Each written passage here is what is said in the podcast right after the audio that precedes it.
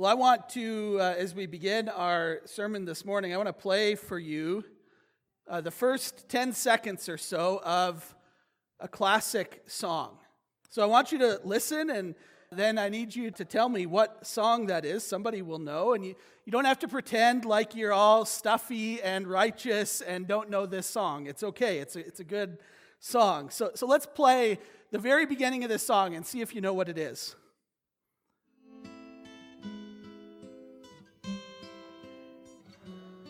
So, yeah, Stairway to Heaven, classic 1971 hit by Led Zeppelin. Now, whatever your feelings about Led Zeppelin, if you would all appreciate popular music, you have to admit that it's a song that you don't skip, you don't turn off when it starts playing. It has, for decades, been listed in almost every single collection of the greatest songs of all time. Some of you might remember some of the controversy surrounding the song in 1982, uh, Trinity Broadcasting ran sort of a hit piece on this song, claiming that if you play it backwards, that it's actually an ode to Satan. And it took evangelical Christianity by storm. All those parents who didn't want their kids listening to Led Zeppelin grabbed on to that story. And it worked for a while. Many people believed it until the internet came around, and then you could actually listen to it for yourself, and everybody realized that it wasn't, in fact, an ode to Satan. It became pretty clear that the whole thing was what's called auditory illusion. If you actually listen to the song backwards, you would only pick up about 90% of the words that were assumed to be there if they were supplied for you, if your brain was told what to hear. It's an old trick. You can go on YouTube and search auditory illusions, and you can see many examples of how, if we tell our brain what to hear, we'll hear it. But if we don't, we won't hear it. And Stairway to Heaven, by almost everyone's estimation now, is not uh, an ode to Satan. Now, you might uh, disagree with my assessment of it musically being a great song, uh, but we can all agree that it's a song that wrestles with deep spiritual questions. And while I would certainly disagree with any, likely any spiritual conclusions that Jimmy Page and Robert Plant arrive at in the song. It does contain a clear sense, and you get this if you, if you pay attention to the lyrics of the song, that the meaning and the purpose of life isn't found in materialism and wealth. That there's something more to this life. And being 1971, the meaning of life, as explained by the song, is self actualization and utopian solidarity. The song draws to conclusion with these words. It says this, quote, "And if you listen very hard, the tune will come to you at last, when all are one and one is all." If we could all just work together and get that utopian dream. But of course, the main image of this song, the, the notion of a stairway to heaven, is one that comes from the book of Genesis. One of the primary themes uh, of this book since chapter 3, and really one of the primary themes of the entire Bible, is the distance between God and mankind. Because of our sin, human beings are distanced from their Creator, and in fact, living as enemies of God. Think about the millions of theories and attempts that have been made to try to bridge the gap between heaven and earth, trying to appease God, trying to fix what we sense is broken. There's a deep sense, a deep understanding within each of us that things are not right. And human beings have been trying anything and everything to fix that brokenness, even if they don't know its cause. And so, for example, we had the account early in Genesis of the Tower of Babel. You remember what the residents of Babel said? They said, Come, let us build a tower, a city that will reach the heavens. We'll make a name for ourselves.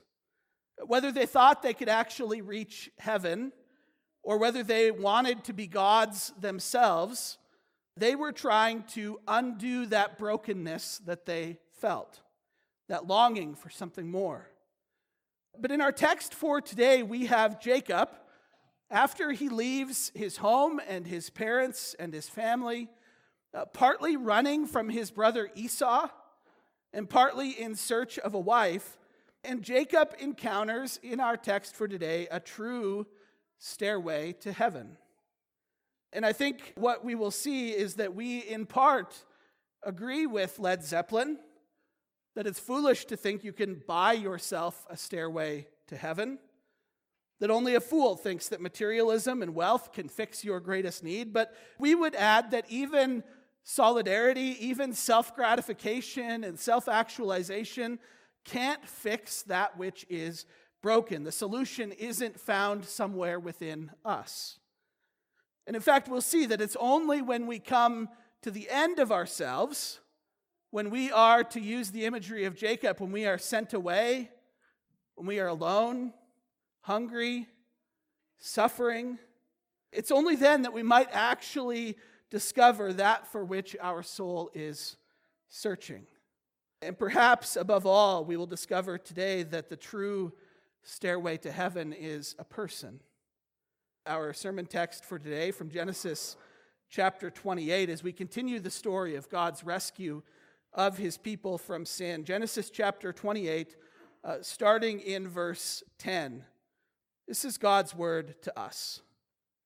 Jacob left Beersheba and set out for Haran. When he reached a certain place, he stopped for the night because the sun had set. Taking one of the stones there, he put it under his head and lay down to sleep. He had a dream in which he saw a stairway resting on the earth with its top reaching to heaven, and the angels of God were ascending and descending on it. There above it stood the Lord, and he said, I am the Lord, the God of your father Abraham and the God of Isaac. I will give you and your descendants the land on which you are lying. Your descendants will be like the dust of the earth, and you will spread out to the west and to the east, to the north and to the south. All peoples on earth will be blessed through you and your offspring. I am with you and will watch over you wherever you go. And I will bring you back to this land. I will not leave you until I have done what I have promised you. When Jacob awoke from his sleep, he thought, Surely the Lord is in this place, and I was not aware of it. He was afraid and said, How awesome is this place! This is none other than the house of God. This is the gate of heaven. Early the next morning, Jacob took the stone he had placed under his head and set it up as a pillar and poured oil on top of it. He called that place Bethel, though the city used to be called Luz. Then Jacob made a vow, saying, If God will be with me, will watch over me on this journey I'm taking, and will give me food to eat and clothes to wear, so that I return safely to my father's household, then the Lord will be my God. And this stone that I have set up as a pillar will be God's house. And of all that you give me, I will give you a tenth. Let's pray. God, as you speak through your word, give us hearts and minds that are receptive to you. Lead us to the cross in repentance and leave us resting today in your good news, your promises for sinners. We pray in Jesus' name. Amen. Well, as we consider this account of Jacob's encounter with God, we see a reminder of the covenant promises of God, and then we find two practical lessons. So, first, let's look at this reminder of God's covenant promises. Perhaps the most important thing when you're reading and studying the Old Testament is to keep from losing the forest for the trees. And so the question arises what is the forest? What is the big picture that we find in the Old Testament? And it's, it's important to recognize that the Bible isn't a disjointed collection of loosely related books. So, for example, several years ago, I preached through the book of Exodus. Exodus isn't just the story of Moses and the Hebrew people being delivered from captivity in Egypt. It's a larger story, it's part of a larger story. The book of Jonah, for example, isn't just about a guy who disobeyed God and got swallowed by a giant fish and spit out three days later. It's part of a larger story. The book of Hosea isn't just a, story about a guy who made horrible decisions when it came to women and spent his life paying for those decisions. It's part of a larger story. The Bible really is one story, one cohesive series of events that are all moving in the same direction, all moving to the same place, all playing the same tune. And what is that direction? What is the forest that we, that we want to make sure we don't lose for those individual trees? The story of the Bible is the story of God's promise to rescue and redeem and restore his creation. And we get that clear reminder in our text for today. It can be easy if we're just reading through Genesis like we are, sort of one chapter at a time, to get bogged down in, in the drama and the character development. We could begin to think that this is really a story of a dramatic and complicated family, starting with Abraham and now being continued by his grandson Jacob. But of course, the family isn't the story. They're just the means by which God will eventually rescue, redeem, and restore his creation. And so today we meet up with Jacob. He's a day or two into his five to six hundred mile journey to the land of his ancestors. He leaves Beersheba and he arrives in the area of Luz. Now, Beersheba is about 60 miles south of present day Jerusalem. And so, as he arrives at Luz, he hasn't yet made it north of Jerusalem. He's moving from south to north, and he hasn't yet made it to Jerusalem. He's going all the way to modern day Syria. He has a long journey ahead of him, especially in that climate and topography. And we get the sense that he's not exactly traveling in comfort. Verse 11 tells us that he takes a stone and he uses it as a pillow. And when he drifts off to sleep, he has a dream. And in the dream, there is a ladder or a stairway that reaches down from heaven and touches the earth. Uh, the word could be translated as ladder, stairway, even ramp, a ramp to heaven. And, and so, whether it looked more like a ladder or a staircase or a ramp, we, we really don't know. What we do know is that there are angels ascending and descending up and down this stairway. And God appears, God speaks. This might be the least known but most important part of this story. Most people who have spent any time in Sunday school remember the story of Jacob's ladder, but almost nobody remembers what God says to Jacob, which is really the, the pertinent part of this encounter. So, what does God say? God renews his covenant, his promises with Jacob. Verse 13 of our text says, I am the Lord, the God of your father Abraham and the God of Isaac. I will give you and your descendants the land on which you are lying. Your descendants will be like the dust of the earth, and you will spread out to the west and to the east, to the north and to the south.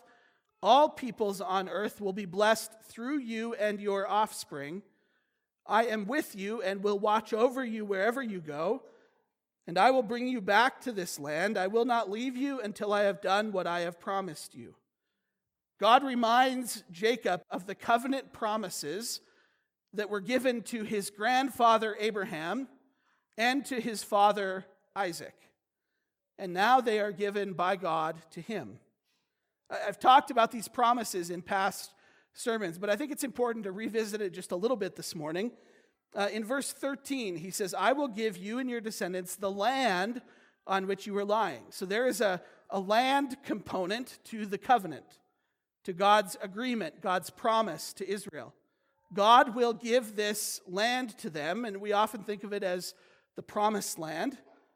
God was going to use this area, this land, to bring about his rescue and redemption and restoration of his creation. This was the real estate upon which his salvation would become reality.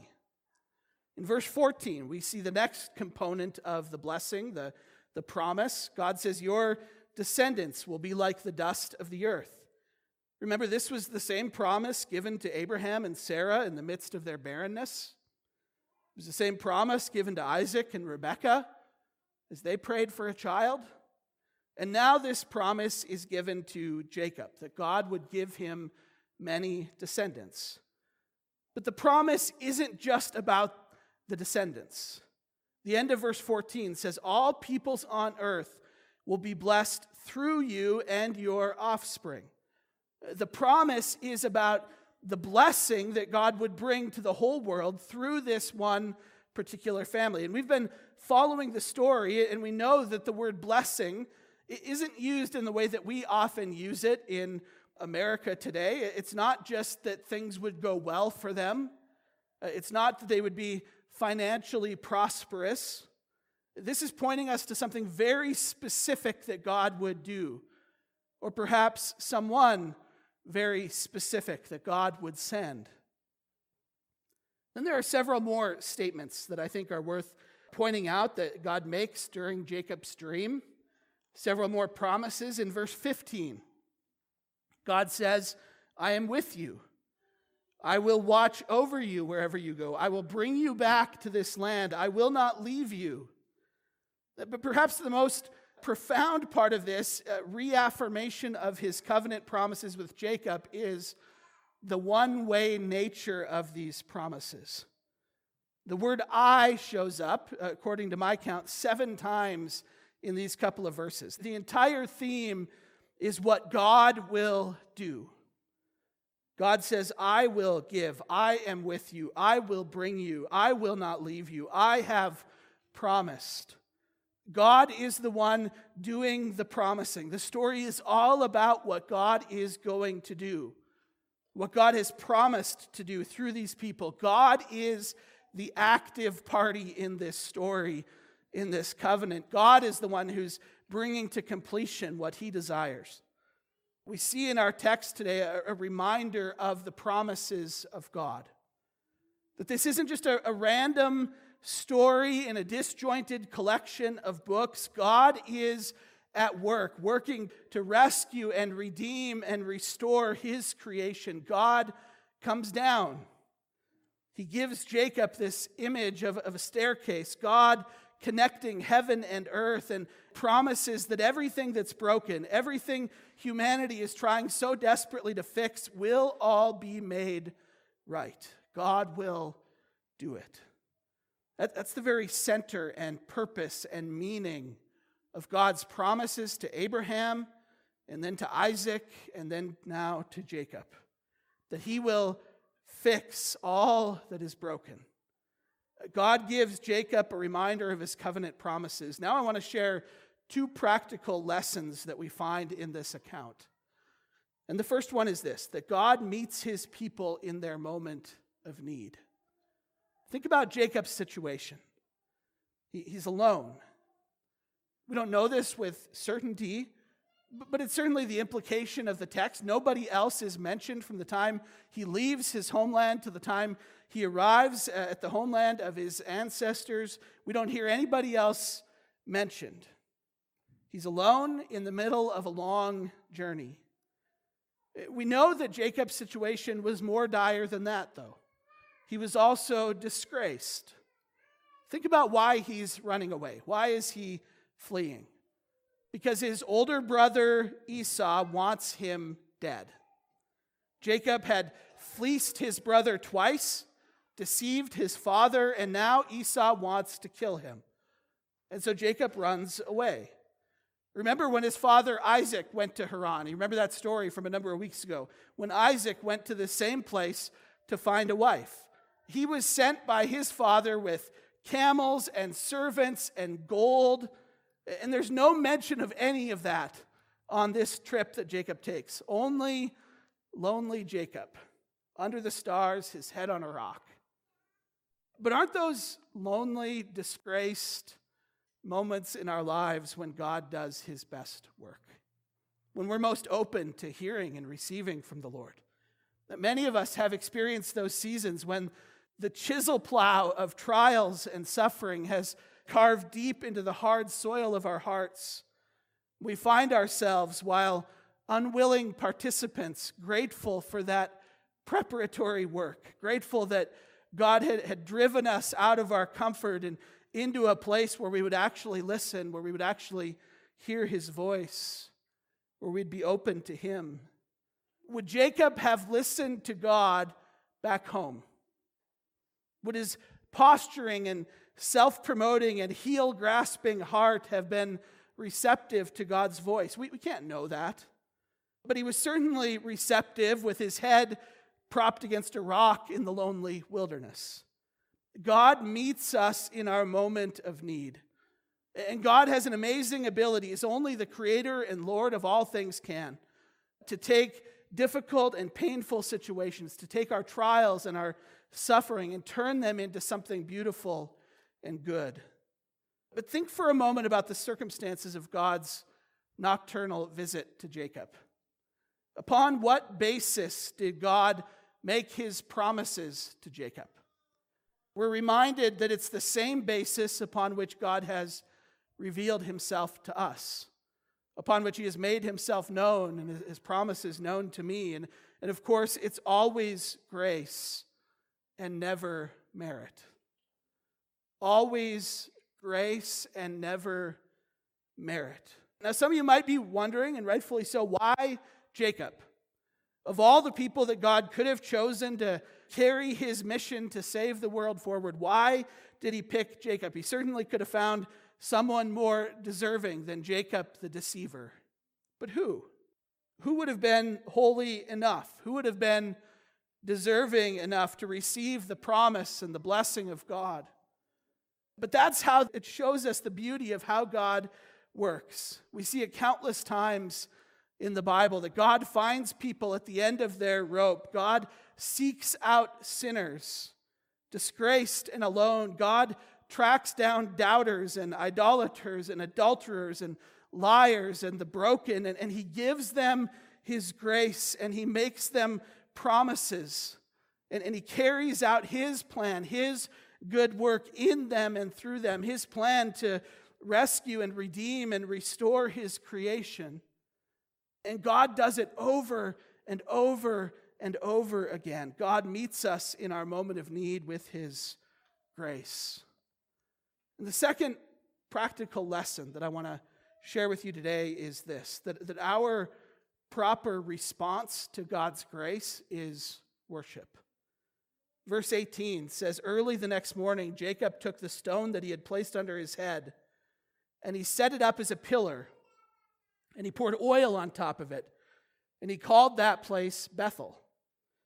Jacob wakes up and he immediately builds an altar, a place of worship, a memorial to what God had done. And, and he makes a vow to the Lord. He says, If all that God has said is true, if, if God, if, if everything that you've said is true, then this pillar will be your house, the gate of heaven, and I will give back to God. I will give back to you, he says, in worship.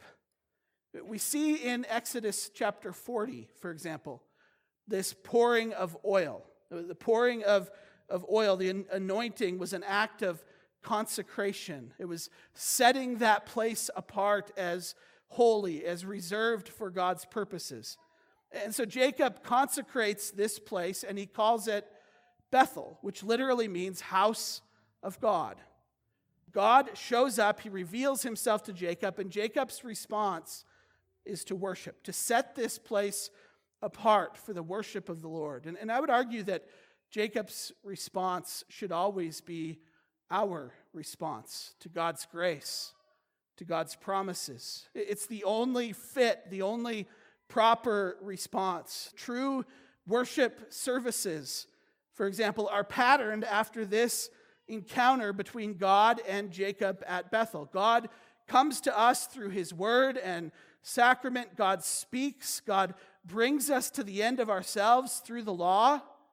And then he gives us, uh, he makes promises to us in the gospel. God meets us through his word. He washes us clean. He nourishes us at his table. He sends us out with a word of blessing and promise. And our only proper response is to give him our worship. Jacob's response is Of all that you give me, I will give you a tenth. True worship is, in fact, giving back to God from what He has given to us. It's saying back to God what He has said to us. We aren't here to impress God. We can't impress God. We don't gather because we are holier than anyone else, because we are superior to anyone. We aren't here because we are the righteous ones, but because we know we need the righteous one. When we gather to worship, we gather as people in need. Nothing to offer, empty handed, nothing in our possession that doesn't already belong to the Lord. And God speaks to us, and God makes promises, and we offer back to God what He has already given to us. The only proper response to God's grace is worship. We've seen this, this great reminder of God's covenant promises. We've made note of a couple of practical lessons from this encounter, and I want to leave you today where we began with that stairway. But rather than the Led Zeppelin version of the stairway to heaven, I want to give you Jesus' version. It's found in John chapter 1, verse 51. Jesus speaks of this dream that Jacob had. Listen to what Jesus says. Very truly, I tell you, you will see heaven open and the angels of God ascending and descending. Does that sound familiar? He's quoting our text. But then listen to this on the Son of Man. We can't miss the imagery here. Angels and uh, ascending and descending. Jesus is quoting verse 12 of our text, but instead of ascending and descending on a stairway or on a ladder, the angels are ascending and descending on the Son of Man. In other words, Jesus says, I am the stairway in Jacob's dream. I am the one true stairway to heaven. I am Jacob's ladder that connects heaven and earth. Jesus says, I am the way and the truth and the life, the only way to heaven. Jesus says, I am the mediator between a holy God and sinful mankind. You can't buy him, you can't earn him.